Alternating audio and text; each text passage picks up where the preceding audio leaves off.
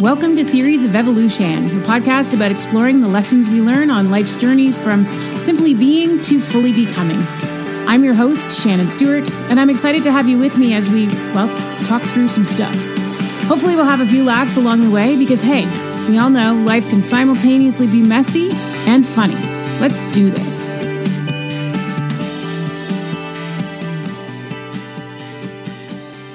For as long as I can remember, I have both loved and hated myself simultaneously. I know that sounds a bit strange, and maybe it doesn't, but from my perspective, I have loved many things about who I am as a person, what I'm capable of, the way I care about the people I'm surrounded with, and the way I just kind of move through life and what I'm able to do with my life. What I hate, what I have hated, and what I'm working on hating less, in fact, trying to get towards some semblance of love, is my body. The actual physical manifestation of the part of me that I actually kind of like and have a lot of self confidence in. Um, as a kind of general lead in statement, today's episode is all about me and only me, no guests today. And it's our first episode, my first episode, I should say, about not the journey from something to something. But this is one of the first topics that I've done on something because I haven't gotten to where I'm looking to be yet. The point of the podcast was to talk about journeys and getting from this place to this place, coming to realizations and what you learn. And what I want to talk about today is something that I'm still very much in the process of, and that is learning to accept slash love my body. I can't even say those words out loud. Accepting my body and wanting to learn to love my body. It is I've written it down, I've thought about it. I have so many notes about what I want to say in this episode. It's going to be all over the place. So I warn you, it's going to be all over the place because this is really the beginning of what I hope will be many discussions on this topic because I know for myself and for so many other people that I've been talking to in this in this area, there's so much work that we need to do. Um, there are a lot of people out there that are doing great, great work in this area that are um, being open and vulnerable and honest and posting real photos of themselves real discussions of their their thoughts and their struggles and their confidence and where that comes from. And I'm not there yet. I want to be. I'm a lot better than I was but there is so much room for improvement in this area. And I I know I'm not alone. Um I am preparing for this episode um, I did a survey, highly unscientific survey, um, through SurveyMonkey, and I just reached out and I asked six questions. Uh, and this all stemmed from one day I was looking in the mirror, which unfortunately we have to do, fortunately or otherwise, we have to do on the regular, just in living our own lives. And when I first looked in the mirror, it was after I had, uh, I was getting ready in the morning, I was getting ready to go to work. I had done my hair and my very minimal makeup. I'm not a huge makeup person just because I have sensitive eyes and whatever, blah, blah. But uh, I looked in the mirror and I was like, oh, okay, that doesn't look so bad. And I was, you know, genuinely, I'm like, okay, I look okay today. And then I ended up having to stare at my reflection again for a minute. And that's when things started to shift. The longer I looked, the more I picked apart about myself. Um, I'm 47. So those, the 47 years are starting to manifest themselves in bags under my eyes, um, kind of looking a little puffy. Um, I have, I've talked a lot about having lost and gained and lost weight. And this will factor into this as well. But again, at 47, having lost weight, I have, uh, remember Ally McBeal, where he talked about the waddle? the, the, the the loose skin um, kind of in the neck, and it really stands out to me, and it really gets to me. And this was just you know looking in a mirror for kind of a few seconds before I kind of got myself together and, and headed off to work. But it's amazing the narratives that we create for ourselves. And so, what I want to talk about today is how I'm trying to change that narrative for myself and to see if there are other things that you can pass along to other people as you're looking into your own narrative. Or um, I hope to have more conversations about this down the road with guests who have kind of gotten farther along that trajectory, who've made that journey from something to, sorry, yeah, from something to accepting kind of themselves into learning to really honestly and truly love themselves, whatever size they have, whatever their body is capable or not. Because um, when I put the survey out, and there was a lot of questions around, you know, did I mean, um, you know, how I how the the physical appearance of the body or what the body was capable of doing, and I very Uh, like on purpose i left that open to interpretation so that people could choose what it was i was asking them whether the question had anything to do with their physical appearance or what their body was capable of. Because i think those things while different are very intertwined in terms of how we feel about the shell the carcass the the package that carries ourselves through this world um, so, a bit more about the survey because I wanted to see if other people felt as I did, if their reactions changed when they first looked in the mirror, if it was just me. Um, so, I asked six questions. Again, highly scientific survey. I tried to keep them as vague as possible. Um, and I had 205 responses. So all of this information will be in the show notes and the socials, etc. In case you're kind of like a, a, numbers or stats person and you want to see what they look like. But it was held over a period of a few days, and I kind of left it open. I only advertised it on various socials, so I fully uh, admit that the vast majority of respondents are going to be people who are kind of in my circle or in my space or in my world because we're connected through social media. So um, but I like to hope that of those 205 responses, that there's at least some kind of variability across the sphere in terms of how people think and feel about themselves. So, based on my own um, kind of look in the mirror that day, I thought, you know what, I'm going to ask people and see kind of how they relate in this regard. So, my first question that I asked was when I look in the mirror, the first reaction I experience is generally, and then I gave two options I gave positive and negative. Um, I left it very straightforward. I didn't want to get into any more detail than that. I did have some responses back from people saying that um, it was hard to answer that question because generally uh, their reaction is very neutral. And so I realized that that, you know, is a limiting factor to the question. But I, I really think that um, my thought was that more than likely you were going to tilt one way or another. Um, and it's interesting the breakdown uh, of the responses. So 43% said that their initial first reaction is positive, and 57% said negative. Um, and so I, I, when putting this through, I would put myself in that first category and positive because generally speaking, um, I'm kind of okay with what I see. Uh, and I thought it was interesting that they were pretty close 43 to 57 isn't too far off. Um, uh, and then I asked, you know, the longer I look at my reflection, my initial, and then I gave three options. So my initial negative reaction becomes a positive one my initial positive reaction becomes a negative one, um, very, which is my experience and why I put it there in the first place. Um, or my reaction didn't change. So the longer you look in the mirror, it didn't change how you felt.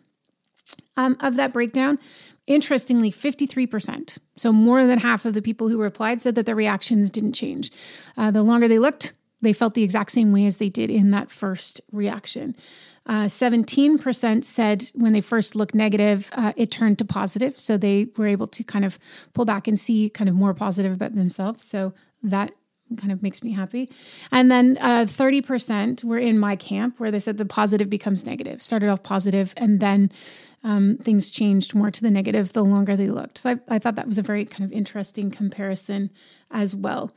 Um, and I think this is one of the areas where it's really challenging for me to move forward because the longer I look, the longer I think, the more I can pick myself apart. And there's a lot when I look at my physical appearance, even though, you know, ostensibly and by society's rules, it has changed for the better significantly since February of this year. Um, I, I still have so much to pick apart about the physical way that I look. And while I don't want to dwell on these parts, I think it's important to kind of acknowledge how quickly the negative self talk bubbles up. How it takes a nanosecond for even that first initial reaction. Yeah, I look pretty good today. I'm good. Yep to turn into, oh, but did you look at the bags under your eyes? Oh, you still have all of that kind of neck issue going on. Um, I mean, I've had all sorts of different things that I've I've tried to come to terms with with my own body, uh, from being 347 pounds um, at my heaviest uh, twice um, to kind of where I am now in the loose skin that I live with. And I still have, you know, 50 pounds to quote unquote to lose. And again, even saying that feels like a betrayal of myself and where I'm trying to get to, saying that I need to lose this weight. What do I need to lose it for?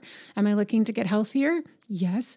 Um, am I completely unhappy? Will I be happier losing another 40 to 50 pounds? Maybe should I be? Should I be looking beyond my own kind of appearance in that mirror to determine my self worth? Probably not.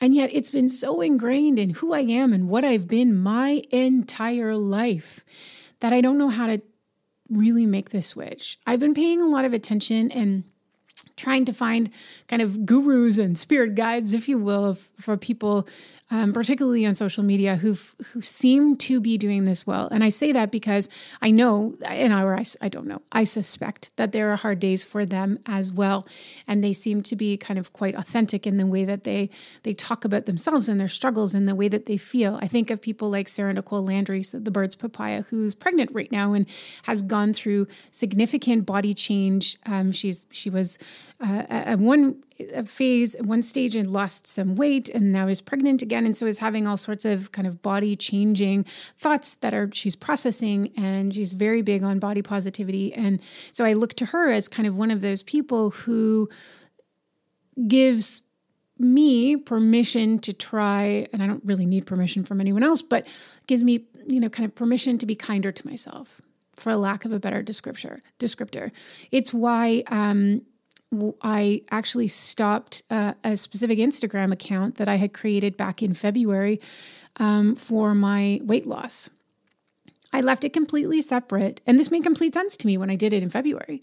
Um, I had created a whole new Instagram account. It was called The Way, W E I G H, of course, back to me.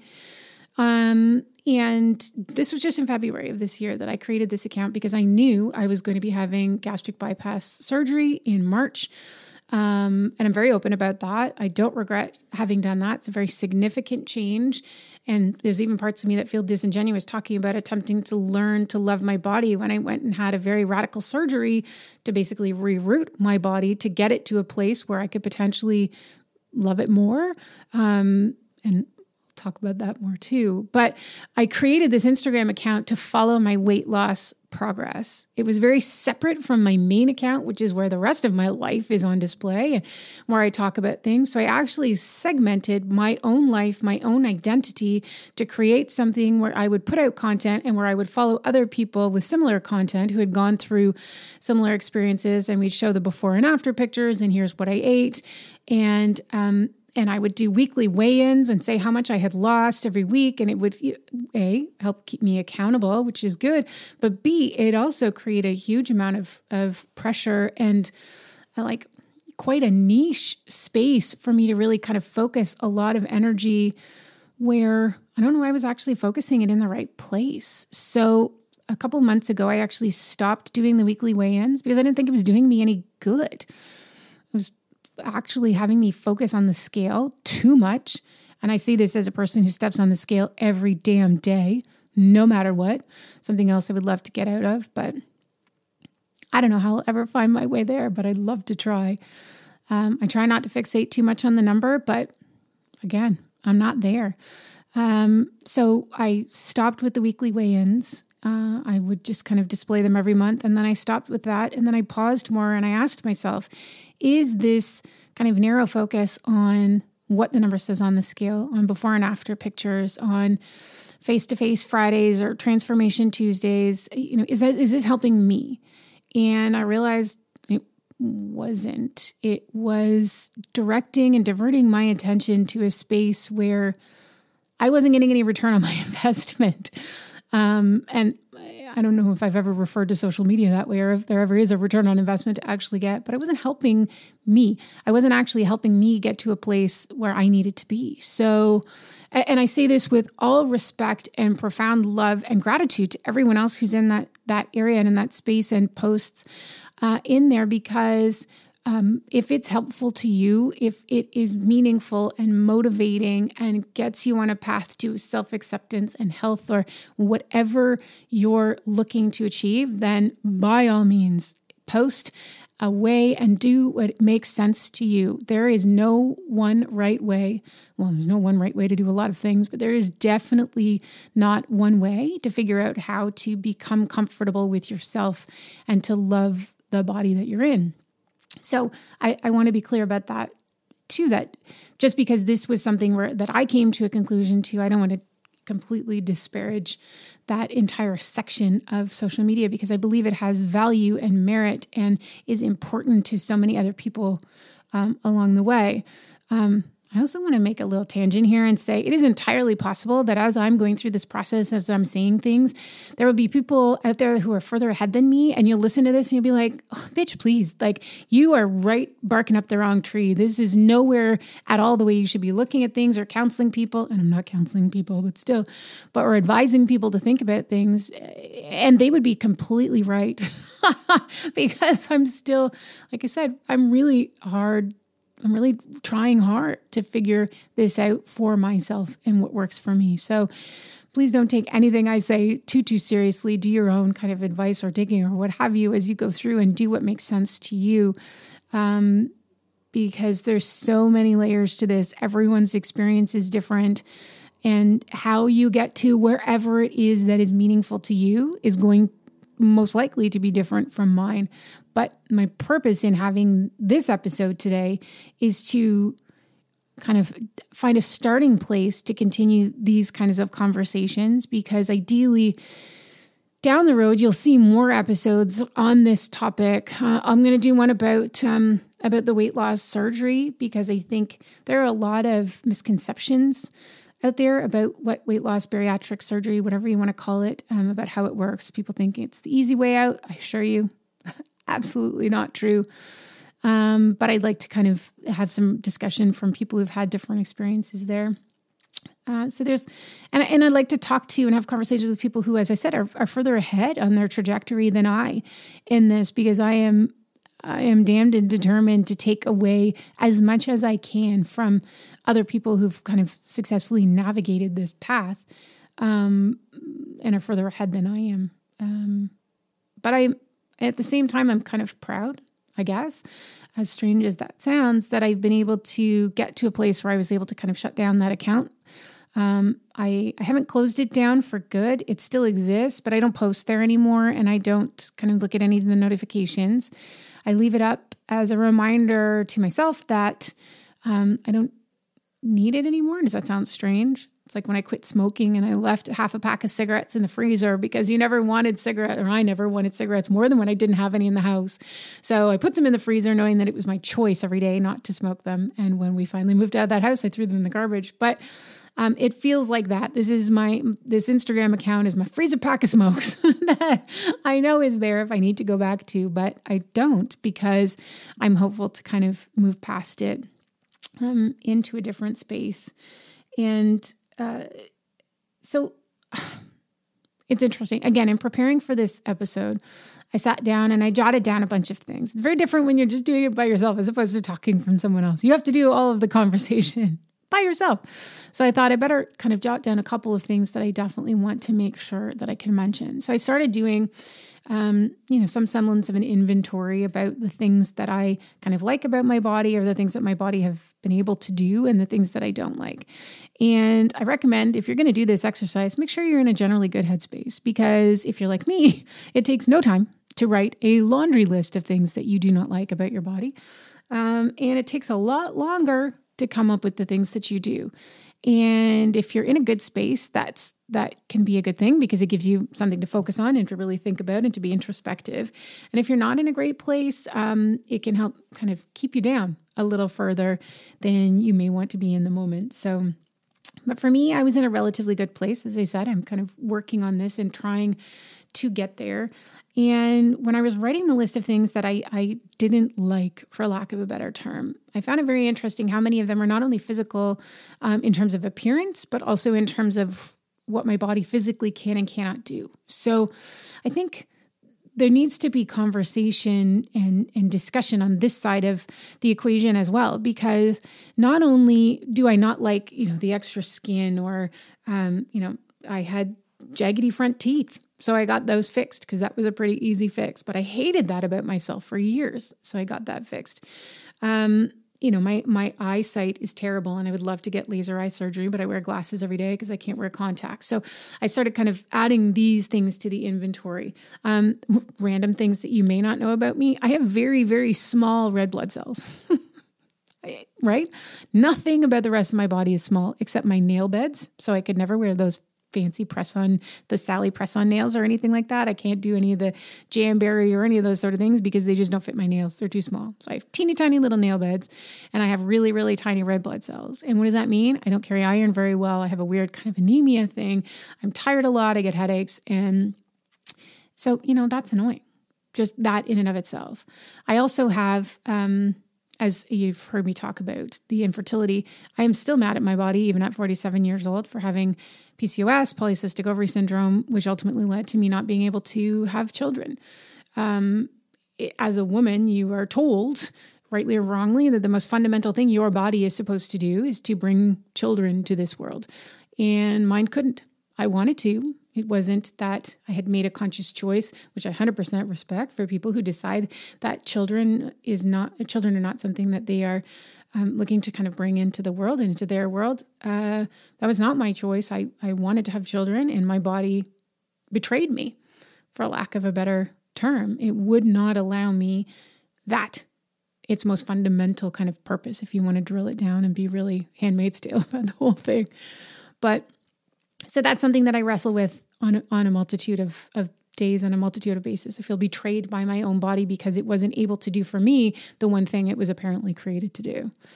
Um, and I also, I haven't talked about this either, but I also live with a modicum of daily chronic pain, as I know so many people do. And this is where I acknowledge that there are a ton of people who have it way worse than I. Um, as weird as it sounds, I have tendinosis in both of my biceps, um, which means I'm in pain all the time. I certain ways I move my arms are excruciating. I can't lie flat on my back because my arms hurt too much. I have to usually sleep with my arms over my head. Um, and again, not the end of the world.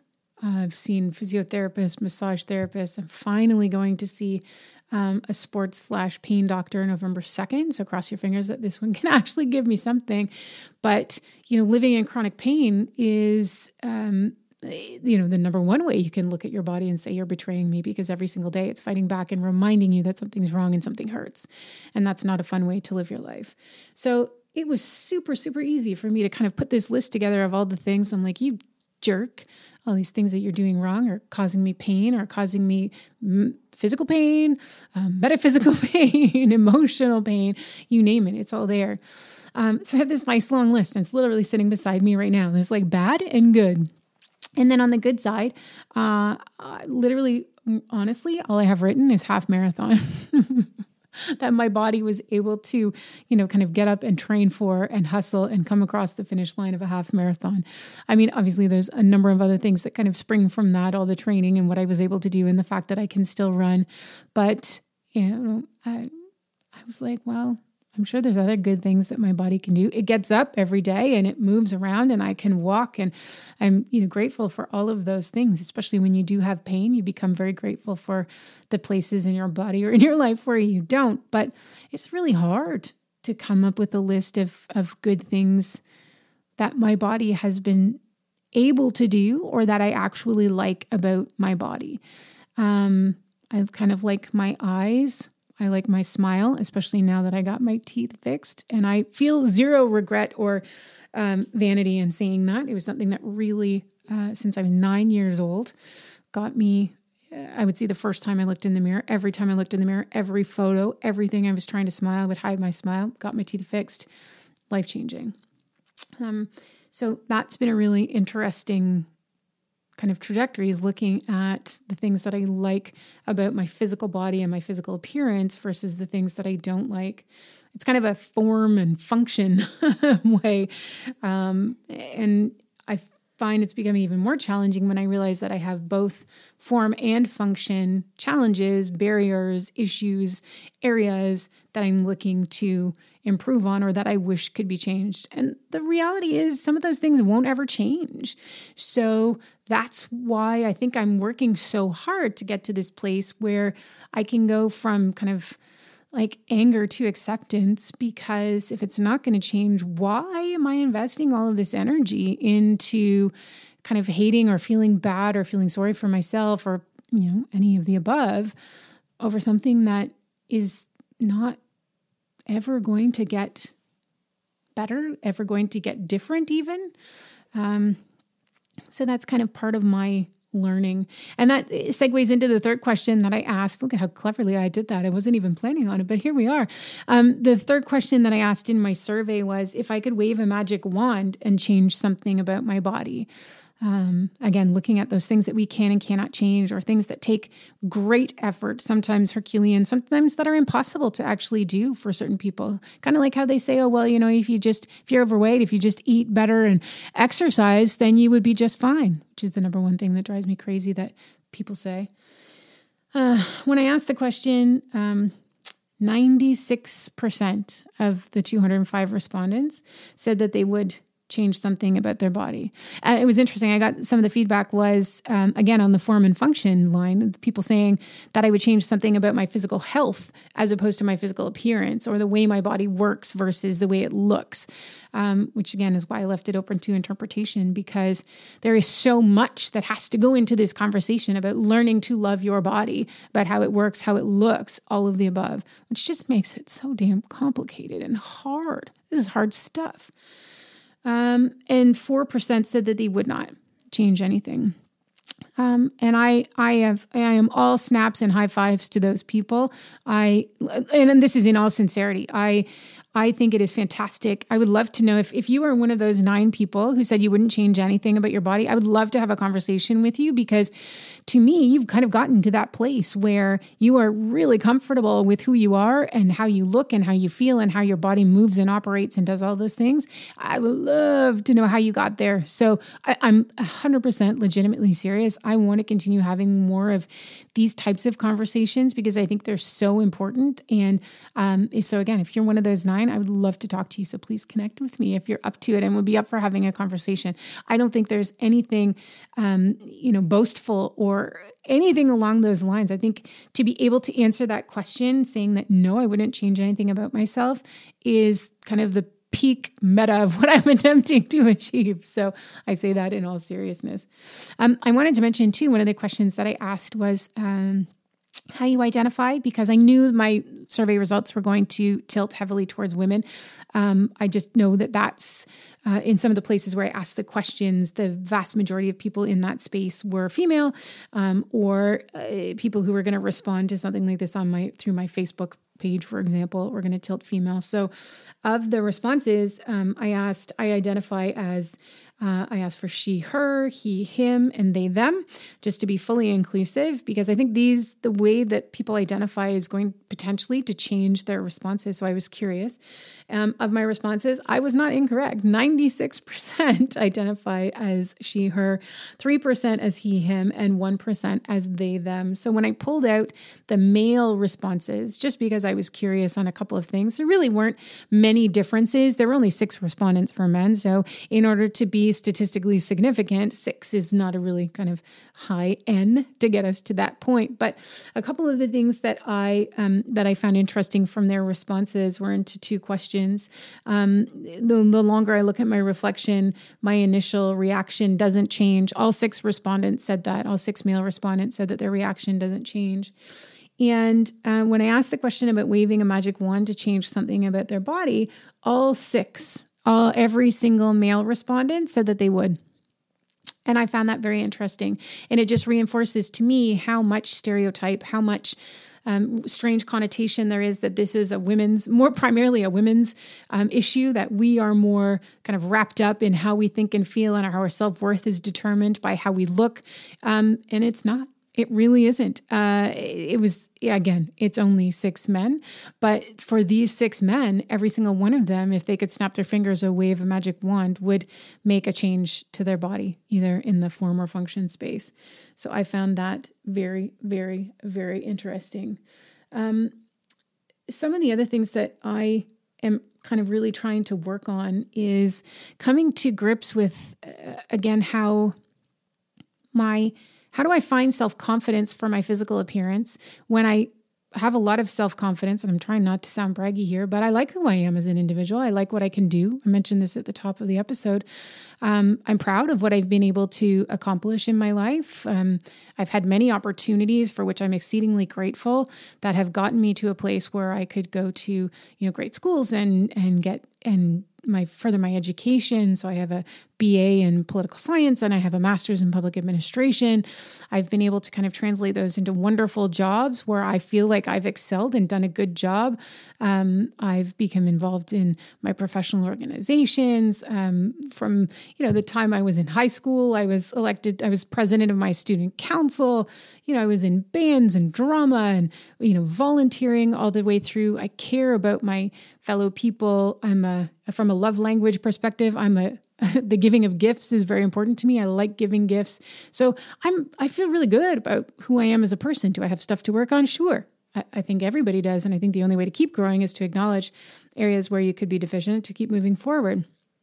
Um, I'm now the you know the leader of an organization where I'm able to kind of take the things that I've learned and to move them forward for the benefit of the entire organization that I support, and I love that. Um, so I have a lot of self confidence in myself, in who I am as a person, as a partner, as a as a CEO, as a volunteer, as someone who works in our sector, as a friend, as a family member. Um, so I've got I I can do self confidence. I can feel good about myself in those spaces. Maybe maybe too much sometimes, but I can feel good about that. What I can't feel good about and what I'm still struggling with is how to feel good, how to feel about how I when I look in the mirror. Um, I mentioned earlier that I had gastric bypass surgery and that I started that other account in February. So that's when I was doing the the preparation for surgery. Surgery was March 3rd. Um, I started the prep February 11th, I want to say. And um, today is uh, October 25th which interestingly is one month since I dropped the first episode of the podcast. So, tangentially, thank you to everyone who's listened to everything so far and hope you're enjoying it. I'm still enjoying it. So, one month in, that's a good sign. Um, but I mean, since that time, since February, I've lost about 110 pounds. And so that's been a significant transition. And I will say, um, talk about being pulled in 1,200,000 different directions. I post pictures less now than I used to, but I used to do a lot of the comparison, you know, then and now, before and after, those sort of things, because I do, I still do, I have to admit, I still find them motivating when I look at myself and I see the difference in me and I know how I feel. Um, but when I post those pictures, or when I would post those pictures, or when I post any, because I don't post a lot of full body shots of myself lately, I just I'm a selfie person, first to admit it, totally self absorbed. But it selfies are fun things to do with with groups of people, socially distanced, of course, these days, or just to capture something that's going on, some fun piece of clothing you bought or new glasses when I get them or whatever. I like me a selfie. And, but, uh, you know, obviously the limitation of a selfie is that it's usually your face and maybe to your boobs. that's about it. It's kind of all you can capture. So I haven't really taken a lot of full body shots with the exception of um, two that I've taken in the past week. And I kind of almost did this on purpose. Um, I bought a new dress that I really liked. I was wearing them with fall boots. I took a picture in a full length mirror and I posted it. Didn't compare it to anything else um, just kind of posted up saying, you know, two things I realize. Um, I, I, like the way I look in green and I need new fall boots because these ones have serious slouch. So that was kind of literally it. And I will tell you, um, it's hard. When I post those pictures, it's, I, I full photos of myself now that I've lost 110 pounds get more comments, reactions, likes, etc. than almost anything else that I post. Um, and I like taking pictures. I take pictures of all sorts of stuff. Took pictures of a ceramic pumpkin this morning filled with a couple Halloween treats because you know what? I like the way it looks. Um, so I post this picture and it gets more, like I said, more comments, likes, and they are also, it's wonderful. And I don't, don't get me wrong, I'm not complaining. It, that's not it at all. Um, it's it's lovely and it's wonderful and it's heartwarming to see so many people say nice things and you know you look fantastic and green's your color and way to go and um, and it's so that's that's nice and the flip side is how do I even put it? I think I think back to would those same people have posted similar type comments, and some of them totally would have. Um, don't, I'm not. I'm not trying to disparage my friends by any stretch of the imagination, but when I was 110 pounds heavier, had I worn a similar dress in a size that would have fit me, um, and I wouldn't have been able to wear boots because I have calf issues as it is now, but how would those responses have been? And, you know, what I do love about my circle is there are people who have been there for me, that have been supporting me, that have been my biggest cheerleaders, that have said positive affirmation things um, from the get go. There are people who now, um, looking at those pictures, 110 pounds down, will say beautiful then and now. Um, and I know they, I, I fully believe them when they say that. It's not, it's not BS. It's, it's true, and they, they believe it that way.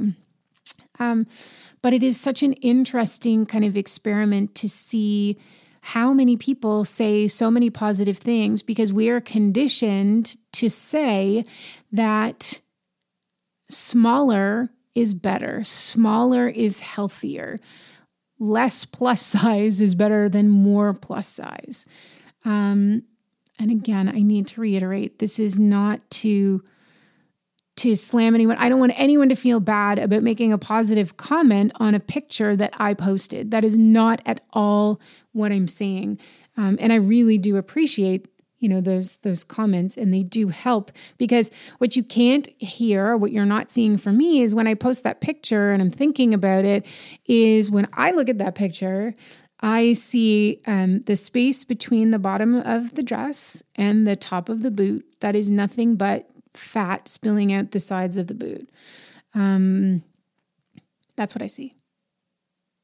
That's it. That's what I see. That's the number one thing.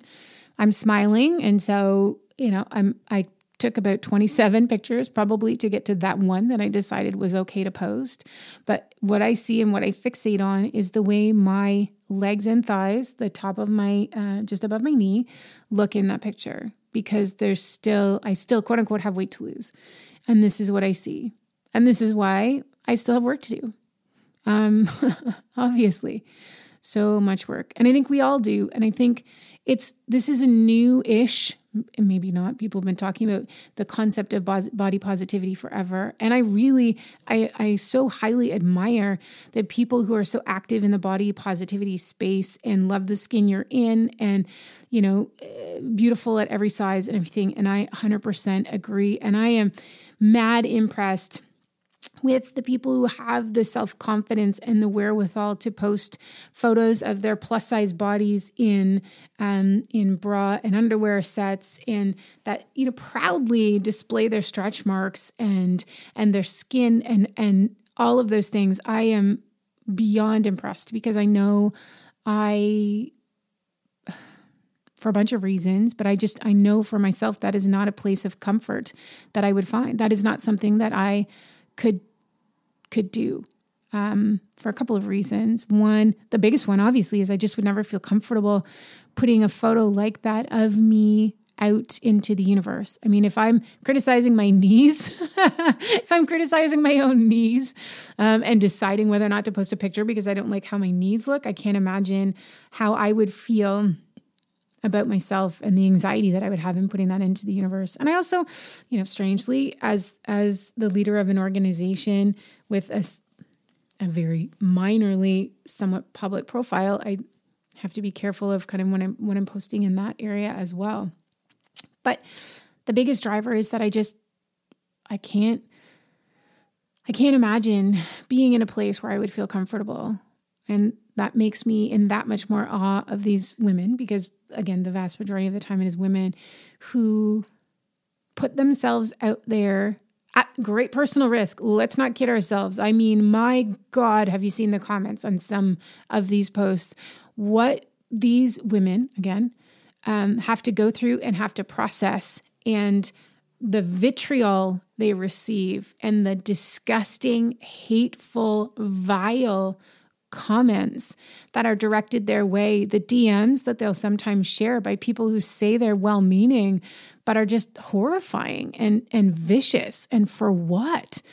Um, uh, so to put yourself out there and to put that out there so that other people who look like you feel better about their skin they're in, the service that you're doing, and I, I don't think can be over exaggerated um, because it comes at a psychological cost for you to post as well. So, to everyone who's in that space, I think of people like um, full bodied Becca, um, who's you know, very vulnerable and, and kind and just you know gentle. Uh, she seems to be such a gentle soul. I don't know how else to describe her.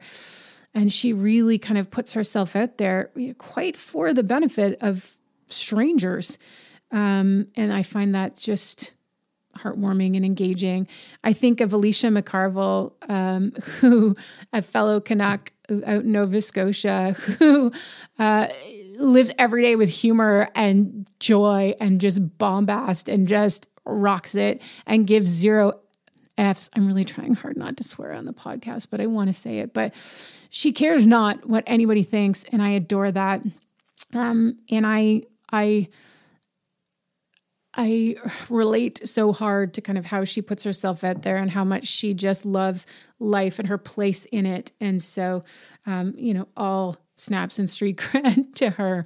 So, and there's tons of places, tons of accounts, etc., that you can follow if you're looking, as I am, to try to get to where they are or where they're going because I don't know if they're fully at a place where they want to be or if their evolution is continuing and is, is a long process. Um, but those are definitely some of the accounts that you can follow. And, you know, just if you are um, someone who is is looking at those accounts, um, depending on how your mood is that day, you may or may not want to read the comments. And for in the name of everything holy, from someone who doesn't believe in holy things, but still, please, if you have any inclination whatsoever to drop a mean comment or to tell them to go eat some carrots or to do some push-ups, you know what? Please just you know dial it back just step away from the Instagram and channel your energy elsewhere, would you please? Because you might think you're being helpful, but you're not. You know what? You know why? Here's why. Because if you want to know if you actually have questions about nutrition, here's what you should do. I suggest you talk to a fat person because I guarantee you that most people who are fat, um, overweight, whatever you want to call it, pick a descriptor, any descriptor. We know a lot about nutrition. We really, really do. Um, you know, it's not just as easy as, oh my God, are you kidding me? I wish I had known about carrots. That would change everything. Uh, you know, overweight people can tell you all sorts of things about kind of macros and how many calories come from a gram of protein and how much you should be getting every day and and calories in versus calories out, which I know everyone talks about, but isn't necessarily a thing for every person. And I don't care who you are, it's true. Calories in and calories out is not necessarily the magic mystical potion for every single person. Um, I would love to be one of those people who sees food as fuel. That is my ultimate dream. Honestly, if I could wave a magic wand and change one thing about the way my brain works, it would be to see food as fuel and not punishment, not reward, not comfort, not something that has to be finished if it's on my plate. I would give anything to be in a place where I see food as fuel. Um, I know a few very fit people um, who are excellent athletes. They're very trim and very fit and have nice muscles and great bodies that I would, you know, kill to swap places with in some of my weaker moments.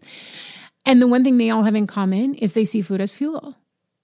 And that's a, a life changer, um, I think. And it's also why it's so hard I think, and I'm extrapolating here, internalizing maybe, but it's also why those people have such a hard time understanding the position of the person who is bigger than, the person who is plus size, the person who is overweight, and trying to find love for themselves in that body and in that space. Because if you see food as fuel, and if you don't use food as comfort, if you don't use food as a way to celebrate things or to mourn things, um, chances are quite good you're not going to have the same kind of you know food intake issues or processing issues or exercise issues or any of those sort of things as those of us who um, who do. I mean, it's not like being an alcoholic. Everyone who says, "Oh, you know, you just change the way you eat and the, and the way you exercise," you know, you have the opportunity. Just stop eating, you know, bagels or cream puffs or whatever it is they think that fat people eat. Bonbons on the couch? I don't know. What's the what's the ubiquitous term that people uh, that thin people let's say think that fat people eat? I don't know. Popeye's chicken. Pick something. Um, it, the challenge is it's not as simple as that. I mean it's when there are so many things that are tied into that uh, it's just not as simple as making those changes. For some people, it's a socioeconomic issue. Let's face it, healthy food is the most expensive out there. You know, it's cheap pasta, rice, potatoes, bread, all of the things that tend to, and I'm and I, I'm painting with a wide brush here, but that tend to push people into kind of sugar spikes, insulin spikes, etc. Um, good, healthy, quote unquote good food. And I hate the concept of good and bad food. Something else I'm trying to move away from. Oh, I was good today. I was bad today with what I ate. That's one of the harder things for me to talk myself out of. But good food versus bad food, um, healthy versus not, whole versus processed, however you want to categorize it. Um, whole foods, uh, vegetables, etc., meat, processed, like not processed meats are so much more expensive than their quote unquote less healthy alternatives. So imagine now that you are trying to get healthy and you are, you know, not in a, the highest socioeconomic status. and you have to choose between whether you're able to buy clothes for your kids or food to feed them. Um, you're going to have to, you may tend to tilt towards something less with less intrinsic nutritional value. How about we put it that way? This is what I mean when I said I was going to screw stuff up.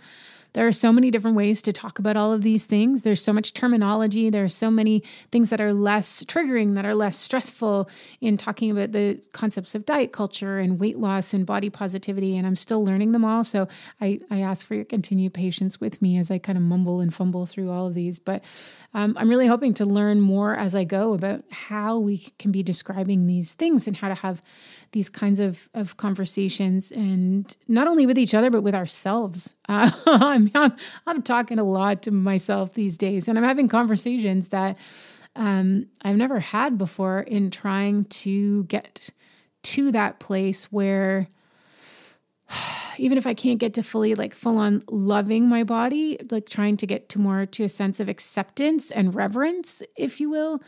Um, on any of the days that are really hard, when I'm feeling extra lumpy and bumpy, or um, I put on a piece of clothing and I find it really accentuates an area of my body that I'm not really happy about in that moment.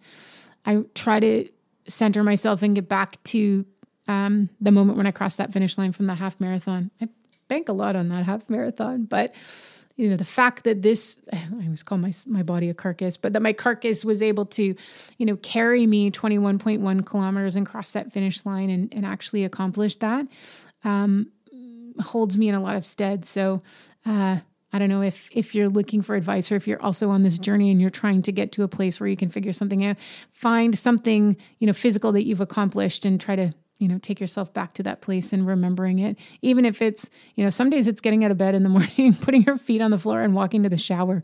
Um, they don't have to be grandiose gestures. They don't all have to be half marathons but you know that would be my advice is trying to find a place that can help center you and remind you of what your body is capable of as opposed to where and what you think it might be holding you back from. My little pearls of wisdom for today. Um let's see. My last um, question that I asked in the survey, so this was question five, and it says, My body shape and size does not define my feelings of self worth.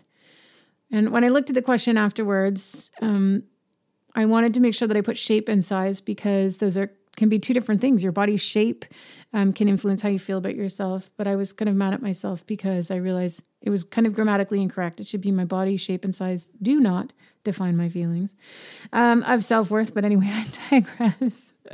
Uh, and this one was actually pretty close. Um, 53% said that they agree with me. So my body shape and size do not define my feelings of self worth. 53% said yes. Um, so obviously, they look beyond how they look and feel to determine how they feel about themselves, which I think is a good thing. But 47% um, disagreed. So obviously, 47% of us um, in the 205 people in my highly undiencific survey said that no, it really does have an impact on how I feel about myself as a human being. And so I think we all have a lot of work to do. We all have areas where we could try to improve, to go easy on ourselves, to be kind to ourselves, to be gentle with ourselves. And I mean, I'm not talking kind of in a woo form or anything, but just I'm, and this is where I struggle so hard because I'm trying to come to a place where I can give myself permission to feel kind thoughts about my body despite my brain automatically going to unkind thoughts when it looks in a mirror, when it looks down at my thighs, when it looks at the extra skin that I have right now. And again, I'm seeing this from a place of I'm a size 14, 16 right now. I can I can shop almost anywhere and don't even get me started on what's available in terms of plus size fashion, in terms of having, you know, a much smaller array of retailers from which to shop to everything, you know, still there's been a lot of progress in plus size fashion, but I mean, Frumps R Us is still kind of the front runner in terms of what most of the clothing looks like and not having a lot of shape or um, and if you do find something that's that's that's shapely or that makes you feel good, you're gonna pay an F and fortune. God, I want to swear. You're gonna pay a, a, a ransom to get those items of clothing, um, which again means you have less variety for yourself because the more you have to spend on each individual item, the less you have overall for your clothing budget. And when we're looking at a place where we're trying to get people to just more generally feel good about themselves, when depression, anxiety is on the rise, we're in the middle of a global pandemic with physical isolation. We're about to go into winter. It's getting darker. All of these things, yes, by all means, let's now, you know, reduce the amount of choices you have for what you can put on your back and try to make yourself feel good because it's so expensive to buy plus size clothing. So that's my little rant for the day. But I mean, I can I can shop almost anywhere now, um, which is still weird. Um, and I still process feelings of not good enough, areas I don't like about myself. And I don't know, even when I was at my lowest, so I've um, remind people I've lost a bunch of weight before, regained it all, and then a little bit more, and then I'm I'm on the process to to loss. But even when I was at my lowest, it was like 182 pounds. Um, it was I could instantly criticize things about myself from a reflection in the mirror almost more quickly than I could when I was at my highest weight, which is a mind F in and of itself. That, you know, you think the whole point of trying to lose the weight is because it's going to make you happier, you're going to look better, feel better. And let me tell you, you sure as hell are going to get treated better because both times I've lost the weight, the um, the interactions from strangers are completely different. The sideways glances, um, everything is completely different from when you're overweight. I mean, I still, again, having lost um, portion of weight that I have now. When and it, I mean, obviously, it happens less because I'm in public less because we're all in public less. But when I used to get on a, a, a TTC streetcar, let's say, or the subway, and I would see two people kind of laughing to each other, I would always assume that they were laughing at me that was my number one place that I would go because they would see me, the fat girl, get on. Maybe I was rushing, I was disheveled, whatever. I was running to catch the subway. And my automatic assumption when I would see two people laughing is that it was about me. And I think back to that now. And I think, you know, how sad is that? But that still hasn't gone away. It's lessened a little bit when I don't take the subway anymore because I don't commute. And two, because I'm not around people anymore as much. But that doesn't go away. It doesn't go away overnight. And I, I assume I'm probably not the only one who kind of thinks and feels that way. And again, this is the the kind of side effect, the bumpy road, the the I don't know what else you would call it, the you know the sidekick to being overweight since I was 10 years old.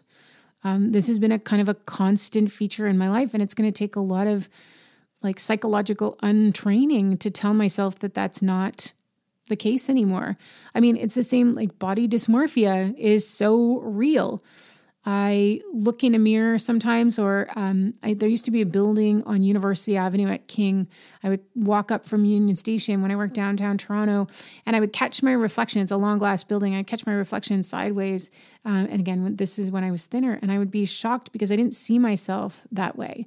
I didn't it, took a moment to to connect that that reflection was actually mine because my head told me I was still the fat person that I see that I saw in my head that was not reflected in that glass. And every day then when I would walk by I would try to process it and get to a place where I would understand. And then the reverse happened as I was starting to as the weight started to come back on. It was only when I saw myself in a few pictures that I was like, holy crap, have I really gotten to this place where I'm this size, I'm this quote unquote big again. Um, so your own brain works so strongly against you in trying to process kind of how you look and feel, the concept of body dysmorphia. And and I'm here again, um, down 110 pounds, trying to kind of figure out what I actually look like right now and it's it's tough. So there's so many many many things to navigate, but all that to say, I'm trying, um, and I'm really trying. Honestly, for the first time, um, because there have been so many people who are working so hard to kind of blaze this trail at varying weights, um, people at various body shapes and sizes that are out there saying, you know what, we need to be talking about this more. We need, there are too many other competing things for our energy, our brain power, our time in the day. We don't need to be, you know, directing or redirecting any of our energy to feeling badly about ourselves, um, which is easier said than done. And it's definitely kind of one of those works in progress. Um, and I know I'm not the only one by any stretch of the imagination who's kind of wrestling with these concepts and trying to figure out what do I need to do to get to a place where I feel better about who I am, how I look, how I feel, and how my body works. So I've droned on well long enough, almost at an hour now of nothing nonstop, me talking about kind of this concept. And I, I'm going to stop here because I really want. Um, well, first, I want to thank anyone who's actually kind of sat through this and listened. And if any of it resonates with you, please know that you're not um, you're not alone in struggling with these concepts of um, fear and loathing and liking and loving and you know trying to get to that place where you feel better about who you are uh, on the inside and the outside and having those two kind of senses of self worth properly align with one another. If you are open to having a conversation um, on the podcast here with me, talking about your journey, um, either if you're stuck and you're like me, trying to get to a place where you want to make it better for yourself, and maybe you want to be a better model, model to your children, if you've got daughters in particular or sons that need to understand the concepts of you know, all bodies are good bodies and, and kindness to yourself and to other people, um, then, you know, I would love to have that conversation with you. You'll hear in just a few minutes on how you can contact me and reach out. Um, but I, I really want to have a lot more chats on this subject because for me, from a very selfish perspective, this is something that I know I need to work on, that I have to get better at because I am in a place now where I've finally realized that this is a journey that I can take. This is a journey that I need to take. And to get to the other side is really, really where I want to be. So, um, I hope you'll kind of come along with me. I look forward to some time in the very distant, not too distant, who knows, future, where we can make this an actual to from episode, or sorry, from to. Why can I never get that right? It's my own concept and I still can't get it right. Uh, a from to episode because in those episodes, it means we've come through on the other side, as opposed to an on episode, which is what this is, where we're still right in the middle of all the messiness that is the attempt of the journey. So, um, if you relate, I hope I haven't kind of brought you to a place where you're feeling even worse about yourself. That is the last thing that I want to do. Um, and I hope that you will uh, then kind of join me on this journey to just finding whatever path makes the most sense for you. And I'll find mine to come to a place where we just generally feel better about who we are and the skin we're in. Thanks so much for joining me. Thanks so much for listening for the past month. hope you'll continue to stick with us and uh, let's definitely keep this conversation in particular going.